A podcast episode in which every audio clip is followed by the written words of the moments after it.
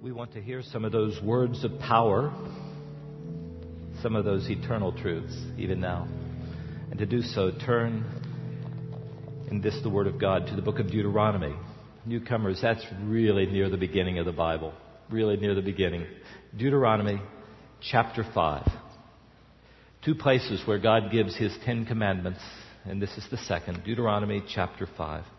I have just enjoyed so much the music of the Gettys in some ways I'm jealous. You know, when you have that Irish Ohio accent, it just always sounds more profound.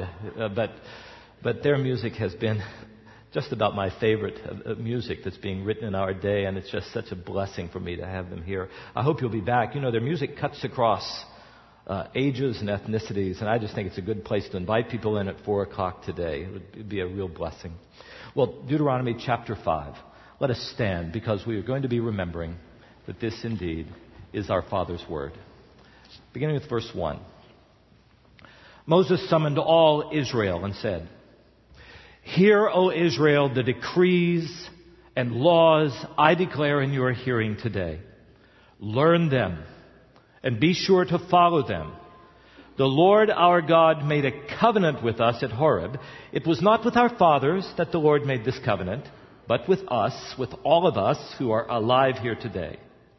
The Lord spoke to you face to face out of the fire on the mountain, at the end of that verse, and he said, I am the Lord your God who brought you out of Egypt, who brought you out of the land of slavery.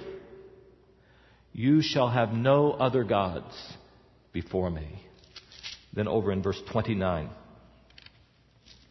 Oh, that their hearts would be inclined to fear me and keep all my commands always, so that it might go well with them and with their children forever. Verse 32. So, be careful to do what the Lord your God has commanded you. Do not turn aside to the right or to the left. Walk in all the way that the Lord your God has commanded you, so that you may live and prosper and prolong your days in the land you will possess. Let's remember that this is the Word of God. Thanks be to God. Be seated.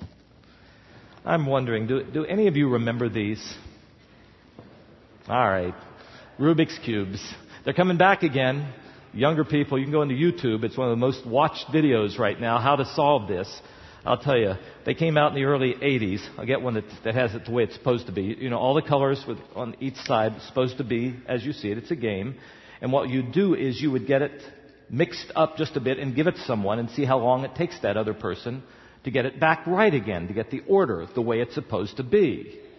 Now, I was among those who became obsessed with these things and never was able to solve it. They just drove me to the brink of insanity, I think. And maybe some of you would say maybe went too far. I, am not, not quite sure.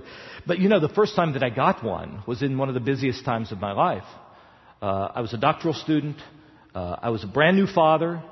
Uh, and I was a pastor. And here I was sitting in my office trying to do a Rubik's Cube rather than all these other things that I, that I should have done when there was an 11 year old guy in our church, Mike, now, who came by. Um, Mike was always in trouble. Mike was a terrible student, and yet somehow he and I had gotten kind of connected. You know how that sometimes happens? We, we, we really connected with one another. And he would stop by and see me. And he peeked his head in one day and he said, Oh, Pastor Greg, I see you have a Rubik's Cube. And he walked in. He said, Would, would you mind if I tried to do it? Oh, I said, oh, Mike, it's hard, but, but sure. And I flipped it over to him. And you know what happened. I'll tell you. It was under two minutes. It felt like it was less than a minute that he had that whip, whip, whip, whip, whip. He had it all completely done. I was shocked. I said, Mike, how did you do that? And he said, ah, it's easy if you're smart. and, and then he added, and as he walked out the door, flipped it back to me, if you have the book. Wait a minute, I said. Wait a minute. What do you mean, the book? Uh, don't you know, uh, the company that made uh, these has also put out a book. instructions for how to get it right. And no matter how messed up it is, if you'll simply follow those instructions, you'll be able to get it aligned again, back to the way that it's supposed to be. I remember saying something like this to him. Well, I, would rather figure it out myself. but he looked at me with one of those looks. Oh, sure you would. Sure you would. And I knew he was right and that I wasn't. As, as we begin this series today on the Ten Commandments, it is this Rubik's Cube that came to my mind. And I'll tell you why. Because I feel like a, a Rubik's Cube is so much like our lives. Um, there's a way that we've been made, Christians believe this, to live. A way of order, a way that's beautiful. And yet we've made decisions that have gotten it, and I'll pull the other one out, out of alignment, out of alignment, and sometimes we try to figure out how can I, how can I make it right again? So that you show up at church on a Sunday morning and you, you just know that there's some areas of your life that are not in order. Right? And so sometimes we try on our own initiative to find ways to set it straight. But what we find out is that often the very moves, the very decisions that we make that we think will straighten it out, only mess it out more. So that maybe we get some of the colors on one side, but when we turn it around, it is more out of order than it ever was. In fact, if you've looked at people like the like David in the Old Testament, when he made that terrible decision to commit adultery with Bathsheba, he tried to do all sorts of things to get life back into order, deceiving people, trying to fool, eventually leading even to the murder of a person. What he needed to do was find someone else who could help him make his life right and to begin to live again. Now, today I want to tell you one of the most beautiful things that I have to proclaim is that the Maker of our lives has put out a book. In it, He's made Himself known to us. In it, He will tell you as you come to this place, and I'll tell you every time you come, God loves you. In it, He will tell you that there is a way that He has created us to live and to live well. Of course, in our day, a lot of people don't want to believe that. You, you know that's true, don't you? There are some people who, like me with the Rubik's Cube, says, well, why, why don't I just figure it out myself? I'll, I'll figure it out myself. That group has been called by philosophers the rationalists. Others say, you know what I'll do? Instead of me turning to God, I'll just do by hit and miss. I won't try to figure it out. I'll just kind of try it and see what works and what doesn't. They're called the pragmatists. And then there's a whole group now that says that there never was an order, a way that God would have us to live. So then we can just kind of experience things as we want because the world's absurd anyway. Yahoo. They're called the existentialists. Together, these three groups form main groups who try to live life well without reference to God.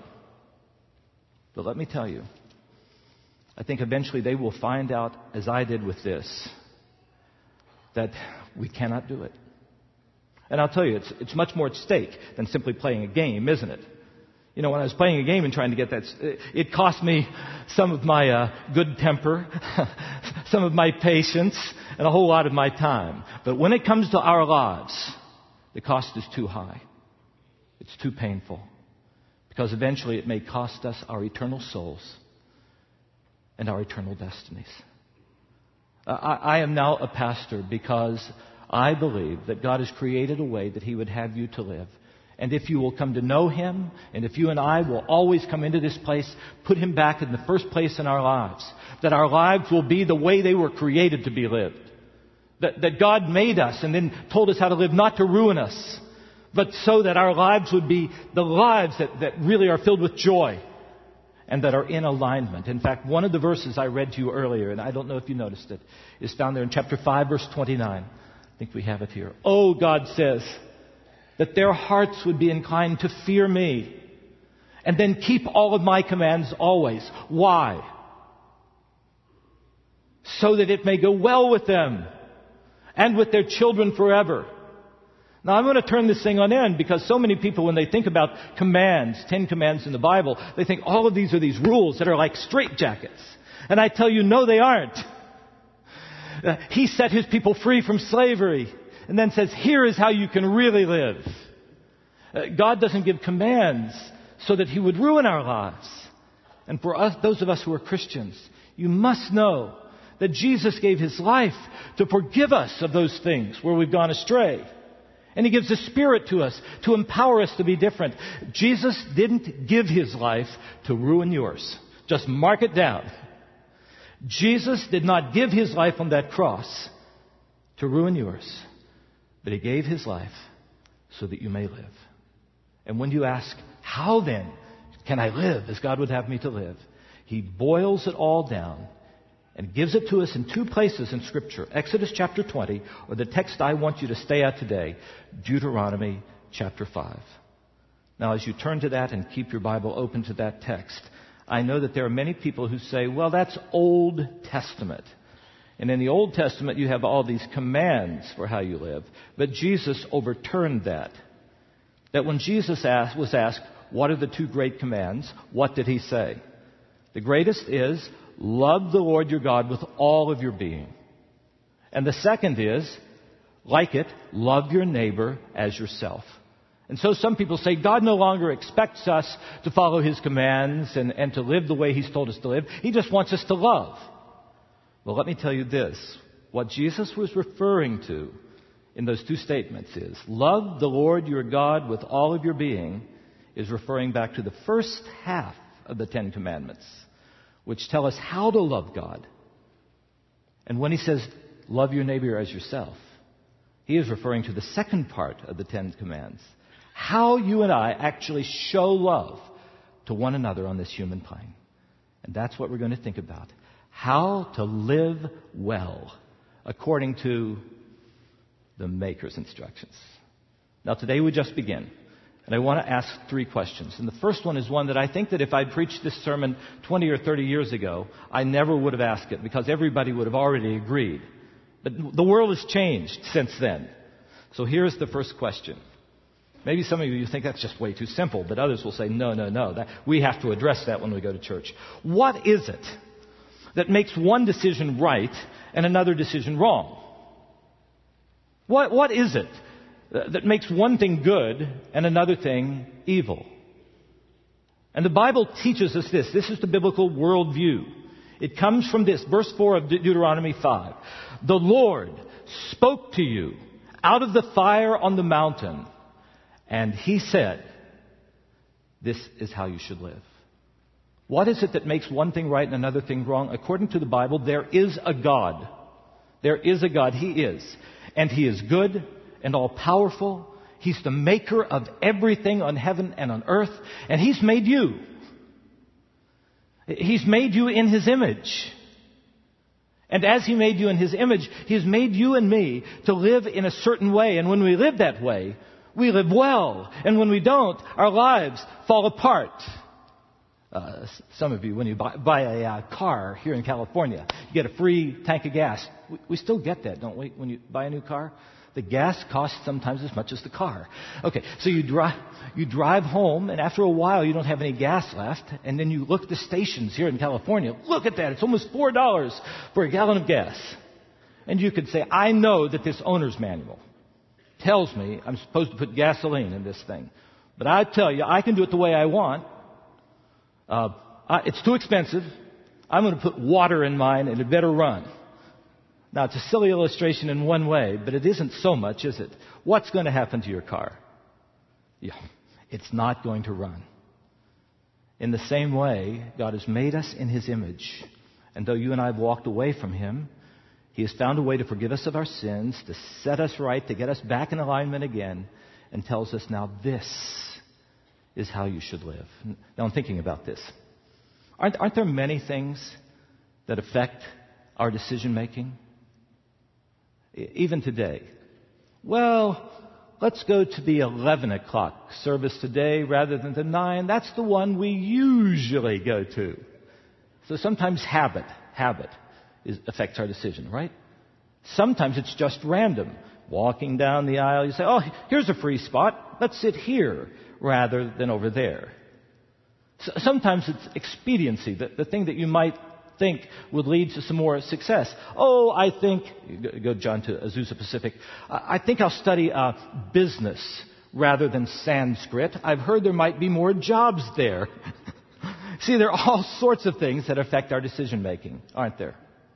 But sometimes, now you're with me, sometimes when we have a decision before us, we think on one side, this is what I usually do, or this is what would be easiest to do, or this is something that would be, make me more successful. But I know I ought to do that. Ought. Don't you think that is a strange and strong word? You know what it implies, don't you? It implies that there is some standard outside of ourselves.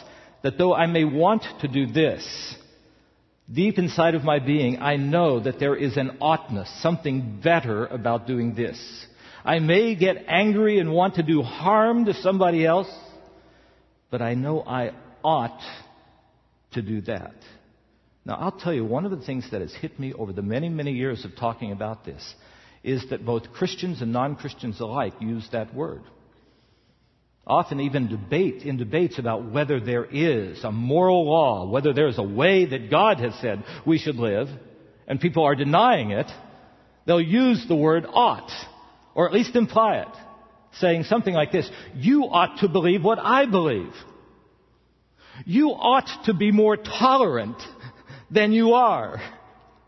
And I always want to just push back and say, but why ought I? What makes that better than something else? And the Bible says it is a good God who has created this world and made us in his image and told us, this is how you live well. Now, the reason why I have to put that question in when I talked with the 21st century audience in, in Southern California is you know that even though in earlier days everyone believed that there was a, an absolute right and wrong, nowadays that's under attack. Do you know that that's true? Especially in this so-called postmodern world. There should be no authorities that speak down to us. Instead, we can determine subjectively from ourselves what is right and wrong. And there are two things that are said.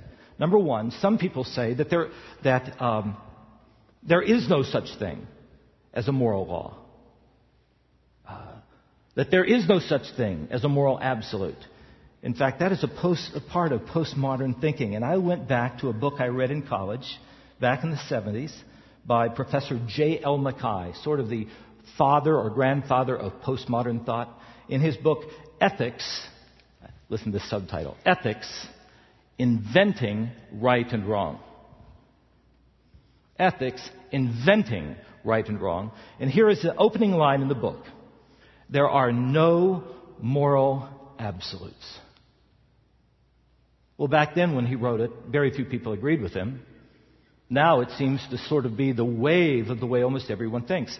Now, for those of you here who may still be students in high school or college, or for the parents of those or grandparents of those, if you go through many of the schools in our day from one class to another, this will underlie everything that there are no absolute rights or wrongs. So I'll, I'll just walk through you a, a, a couple of classes. You go into a physical science class, and the professor will say, you know, we human beings are just chemical machines. We, we just sort of respond to the chemicals and the environment around us, so that really there are no moral laws, just physical laws. So the student goes out of physical science and goes into biology class. Yes, yes, says the biologist all human behavior can be interpreted in terms of animal instincts. That's just what we are, just advanced animals. Things like aggression and territorial defense. So the student goes out of that class and goes into anthropology class. Oh, they're both right, says the anthropologist. Because all of our moral values, uh, when, when you have a sense of conscience that, that, that something is wrong, that's just something that you've learned from the society that you've grown up in. Now, those of you who go to the Lake Avenue Church, it's because you've had to sit under that preacher for so long. That's why you think certain things are right and certain things are wrong. But if you'd grown up in a different place, uh, with Melanesian frog worshippers, or, or you know, so, something like that, then you would feel altogether differently about it. There are no absolutes. I could go on and on. But I'm telling you, with so many people giving that sort of God less worldview. you can see why it is that all around us in our society, people are questioning the existence of a God and trying to figure out why certain things that happen are wrong. Why should this wonderful SWAT Los Angeles police officer be killed doing what is right? What makes it wrong to shoot someone like that? Why is it wrong to abuse children? Somehow we know from, from what God has built within us that there are certain things that are wrong and yet there's no basis for it. And the Bible says that God has created life to be lived well in this way. And I tell you, if you don't have a God who does, you have no moral authority to direct your lives. So first of all, there's so many people who simply say such a thing doesn't exist. And then second, there are some people who say that even if there's a way that God would have us to live, His way is not good. I see I keep taking you back into my youth. Do any of you remember that old Luther Ingram R&B song? Every time I hear it, I almost start singing it. Uh, if loving you is wrong, I don't. Am I the only one who's heard it? If loving you is wrong, I don't. I don't want to be right. Do you see what's implied in that? That, uh, okay, I'm supposed to be faithful to my spouse, and, and she is too, but I'm telling you, I'm if I'm going to really live and enjoy life, if loving you is wrong, I don't want to be right. In other words, if there is an absolute moral right or wrong about this, it's not good for us. Our lives will be ruined. And this is simply a part of the way so many people think. I'll tell you, you watch the films of our day, you read the books of our day, and what I've seen is you have to be a little bit of a, a rogue in our day to be a hero anymore. We don't want anybody who's too pure, too good. I mean, where in our day, on television or in the media, do you see somebody made into a hero like Andy Griffiths or, or Mr. Rogers? Who would want to be like that? Who would want to be like that anymore? What permeates our society is sort of that Hugh Hefner philosophy. That we are free to do whatever we want, and if you tell me that I shouldn't do this, you're the one who's going to be inhibited, not me. It's your fault. Let me try something on you. Um, there was a Columbia professor back a number of years ago who saw that moral values of the students he was teaching were changing, and he went into his class one day and went up and started writing on the projector just certain words. I'm going to put them up here and just see what you think as you see them. Goodness, kindness, purity, chastity, virtue, integrity, faithfulness. He went on for a while. I think as all of us know, these are the kind of qualities and values that the Bible say these are good. These are the way we're meant to live. And actually, much of the world embraced them up until recent days. But do you know what happened in his class? By the time he got to the third or the fourth words, especially these words purity and chastity, he had his back to his students. When he got to those words, he started hearing snickering behind him he found out everybody was very, very uncomfortable. And by the time he got to the end of his list, they were laughing and they were talking with one another and paying no attention. And he said, Stop! Why is this happening? And one of the young men said, Well, we didn't think you could possibly be serious by putting those up. And one of the young women, I think, really got, got the, the essence of it. She said, I just want to tell you, when we saw those words, I felt so uncomfortable. I felt so uncomfortable. Because these things that are good are not the values that we find embedded in our society. And many people feel that what God has said is good in the way that you're supposed to live. The rest of the world is saying, not for me. I want to throw off those straitjackets. What does the Bible say? Look at chapter 5 verse 22. These are the commands that the Lord proclaimed in a loud voice to the whole assembly on the mountain from out of the fire. And he added nothing more. That the commands that we find in this word are commands given by God. And what God tells you, and I, I just wonder if, if, if you can believe it, that when God tells us, I've given these not to ruin your life, but that so, so that you may live well. Do you believe him? As you come here this morning, I just, I believe that when I talk about things like this. Sometimes we've made all these decisions and tried to do things, and we come to church knowing that our life isn't quite the way it should be, that every one of us can relate to that. And that when we say, I want my life to be more than it is, how do I start? Then the hard part is to convince you that it's God's way. That what you need to do is come to know Him and put Him in His rightful place. So that's the first question. What makes things right and wrong, good or bad? How would I ever know how I'm supposed to live? And I want to tell you that God is, and He has spoken. Which brings me to the second question, which I'll look at just briefly. And that is, okay, if God has made us to live in a certain way, what would ever motivate people like you and me to live His way rather than my own? If there is a moral law and God has spoken, what would make a rather self-centered, self-directed person say, okay, my life is yours, uh, I'll follow you. I guess one answer would be, well, if God said it, I'll have to stand before Him. He'll crush me if I don't. I better do it or else. but do you know that that is not the main motivation you ever find in the Bible? It is found in this wonderful verse, a verse that I found in the Ten Commandments that many people just skip. Chapter 5, verse 6. I am the Lord your God. Who am I? I'm the one who brought you out of Egypt. I'm the one who rescued you from slavery. And I didn't rescue you from slavery to make you live poorly. I made it so you can live well. I've rescued you. I've saved you. Now thou shalt. This is how you were meant to live. So, uh, if you're newcomers to church, uh, you, may not believe this, but this is one of the thorniest issues in the entire Bible. Uh, those who are longtime churchgoers and theologians, and there are a lot of them here at Lake Avenue Church, you know this relationship of our faith to works has often confused and, and divided Christians. Uh, there are some who say, okay, here's what you should do. Yes, you should believe in Jesus, but you also have to keep all these commands. Check, check, check.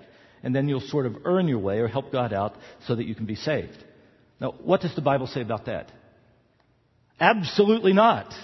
It is by grace we've, been, we've been saved through faith in what He has done. It's not of works in case any one of us should boast.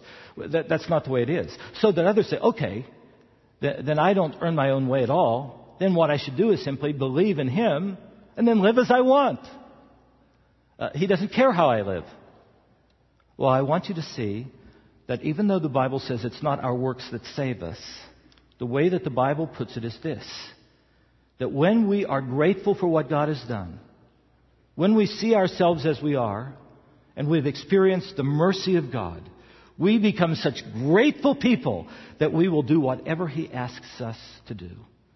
I, have talked about this before. I will talk about it again and again. It's one of the things that sets our Christian faith apart from other religions. The Christian faith is one of response to what God has done. In spite of the fact that you and I have walked away and gotten our lives all out of kilter, God loves you anyway. Do you know that? God loves you anyway. And He wants to forgive you of your sins, and He wants to remake you. And the way to get this faith and works things together is get the order right. You begin to recognize through the work of God in your life that things are not the way they should be. You hear this message from your pastor, yes, God loves you anyway and is ready to forgive you. You say, I can't believe it. You bring your sins to Him and trust Him. What does He do? He throws them as far as east is from the west. Uh, those of you who have experienced it, isn't it the most joyous thing imaginable? You say, Hallelujah! Thank you. I can't believe this can happen. And He says, I'll give my spirit to you. Now you ask, Father, I messed myself up. How would you have me to live? And he says, This is how I've made you to live. The only thing that is going to motivate you and me as self directed people to live for him is gratitude for what he's done. If you come and you know that there are areas of your life that you can't believe can be forgiven, there's hope for you. there's hope for you. If you look around you and you say, Oh, I don't think I'm as bad as these other people here, just look at them. Oh, I don't know how much hope I can give. to those of us who fall upon the grace of God in faith, it is that gratitude that will motivate us to live for God. We want to please Him. Which brings me to the third question. If you've come here this morning, and you say, I want my life to be brought back into order. I know it hasn't been. There are areas that are simply wrong. Where do I start? Where do I start? What is the first step? And here's what God says You shall have no other gods before me.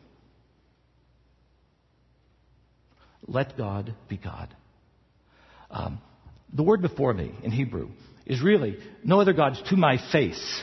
Isn't that a powerful illustration? Uh, no other things in this world that, that are put on the same level as I am. I am first. Everything else must come underneath that. I know that some people say we don't have gods in 21st century Western world, but you know that's not true, don't you? There are so many things we put to the face of God. Anything we put in His place becomes the God, the Lord of our lives. Now, I have so little time, and I'm coming back to this next week. But let me just give you two propositions. Ready? Number one. The only thing that's going to make it possible for you to live well is if you put God in his rightful place in your life. When God is first, everything else can take its right place and find its alignment. When you take one of those other things and put them in God's place, things start to fall apart. And I always see that the beginning point for our lives getting out of alignment is shoving God out of His place as being God in our lives. Uh, you know, I used to pastor up the coast uh, in, a, in, a, beautiful area, Arroyo Grande. And I had a Bible study for two and a half years with 12 physicians. And, and a, a surgeon, a good friend of mine, would pick me up in Arroyo Grande, and we would drive to San Luis Obispo. Now, he had five beautiful teenage daughters. Any of you with teenagers, can you imagine this? Five beautiful blonde teenage daughters, and one of them at least, usually more, was always in trouble. So when I would hop in his car, I would say, Who are we going to talk about this week? and so he would just tell the story all, all the way there and all the way back. And at the end, he would always say, I won't give you his name, but at the end, he would always say, You know, bottom line, it's a spiritual problem. She needs to put God first in her life. I bet that statement drove his kids nuts, don't you? Bottom line, when you're in trouble, it's a spiritual problem. And what you must do is put God first in your life. I tell you, it's true. This is where it starts. George MacDonald, one of my favorite authors, Scottish author of the 19th century, wrote this phrase. I want you to perhaps even write it down because I think it's so profound. Whenever first things are put first. Second things are not diminished, but enhanced. What do you think of that? When first things are put first, those second things are not diminished, they are enhanced. I use that line almost every time I do a wedding. You put your spouse in the place of God, and that spouse is going to let you down. But put God first. And that spouse can be what he or she was made to be. Doesn't have to be God. When first things are put first, second things are not diminished but enhanced. The only way to live well is to make sure that God is in his rightful place. That's where it starts. And then my second proposition is this whatever controls you is your God. So that it's only when God is the one who controls us that we can be free, that we can live. Becky Pippert, who wrote this wonderful book, Out of the Salt Shaker into the World, listen to her words. Whatever controls us is our Lord, she wrote. So that the person who seeks power is controlled by power. The, the one who simply wants that higher position will do anything to get it, even abuse those under their authority. That has become that person's Lord. Or this one, she added. The person who seeks acceptance is controlled by the people he or she wants to please. Because at the end of the day, we do not control ourselves. We are going to be controlled by that Lord of our lives. Well, what kind of things could come into your life?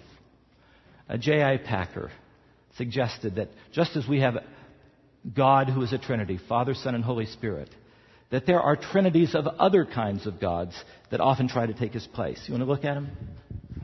Think about this with regard to your life sex, shekels, stomach, or pleasure, position, possessions, or football, the firm, the family. Now you're listening to me here, aren't you? All those things are good things if they're in the rightful place. But all those things can be put to the face of God. And what happens is when some of those things are put in God's place, they'll let you down, even those closest to you. And others of those things, when they're put in the place of God, will become an addiction in your life. Particularly this matter of pleasure. It, it, it's, it's, so easy to grab hold of, and it's, it, it's so present in our lives. But once we've had that pleasure for a while, it's not enough, is it? And we have to have more and more and more. When that becomes our God, it will take us over. And what happens when we see that those things have been put to the face of God? We need to come into church and say, Father, I acknowledge it. I know that you alone are God. I take this moment to resurrender to you and put you in your rightful place. That's where it starts, so that our lives again can be beautiful. Can you think of any examples of, of, of beautiful lives? People that you know have God in His rightful place? We had one this past week in our area. Did any of you finish, uh, follow the funeral service for Randall Simmons, the Los Angeles police officer, SWAT officer who lived well? Can you believe that this man whom nobody knew anything about had thousands and thousands and thousands of people coming to his service? I went onto the uh, LA Times website this morning and was looking at what people wrote, and this line touched me deeply. Of note, it said, it is of note that this dedicated man's first dedication was to God. It is of note that this dedicated man's first dedication was to God. So that Officer Simmons was also a minister, and with God at the center of his life, lived a beautiful life that touched his family, that touched his community, and now is pointing people to the difference that Christ can make when we let God be God. This is where we start. God has given us His Word so that we can know Him and so that it may go well with us. But where I would urge you to start is to ask, who or what is the God of your life? And if the God of the universe is one to whom you recommit yourself, more and more you will find that this out of order Rubik's Cube becomes something of beauty. To his glory. Amen. Amen. I want to lead us in a few moments of prayer as we bring our service to a close. I put this on the worship folder so that you can take it home and think about it. But in these moments, as we're getting ready to close our service, I want you to think about your life and let the Word of God and Spirit of God open your eyes to the things that have taken God's place in your life. And the question I want to ask is what causes, what passions, what relationships, what goals or practices have become more important or absorbing to you than God Himself? And a couple of questions that may help you to think about it. Uh, to what does your mind turn when you have a moment to dream about things? What is the main affection of your heart? Second, who are you trying to impress by the way that you live, by the activities that you do? just yourself, but usually it's somebody else who then has taken God's place. Or third, maybe this what are you living for? What is the main direction, the main objective of your life, the main longing for what you might become?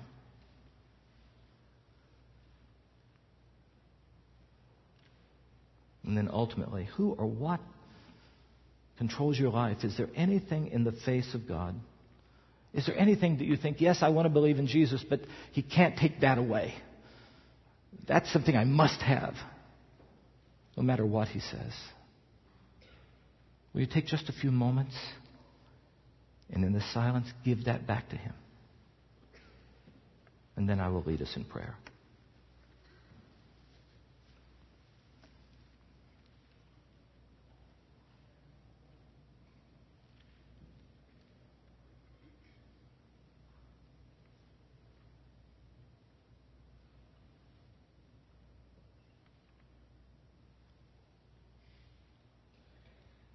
Father, in this uncomfortable silence, open our eyes and our hearts to see those other things that have come into your place. Sometimes they are sins, sometimes they are good things.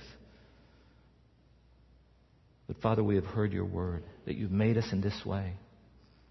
That when we put you first, then and only then can life be beautiful.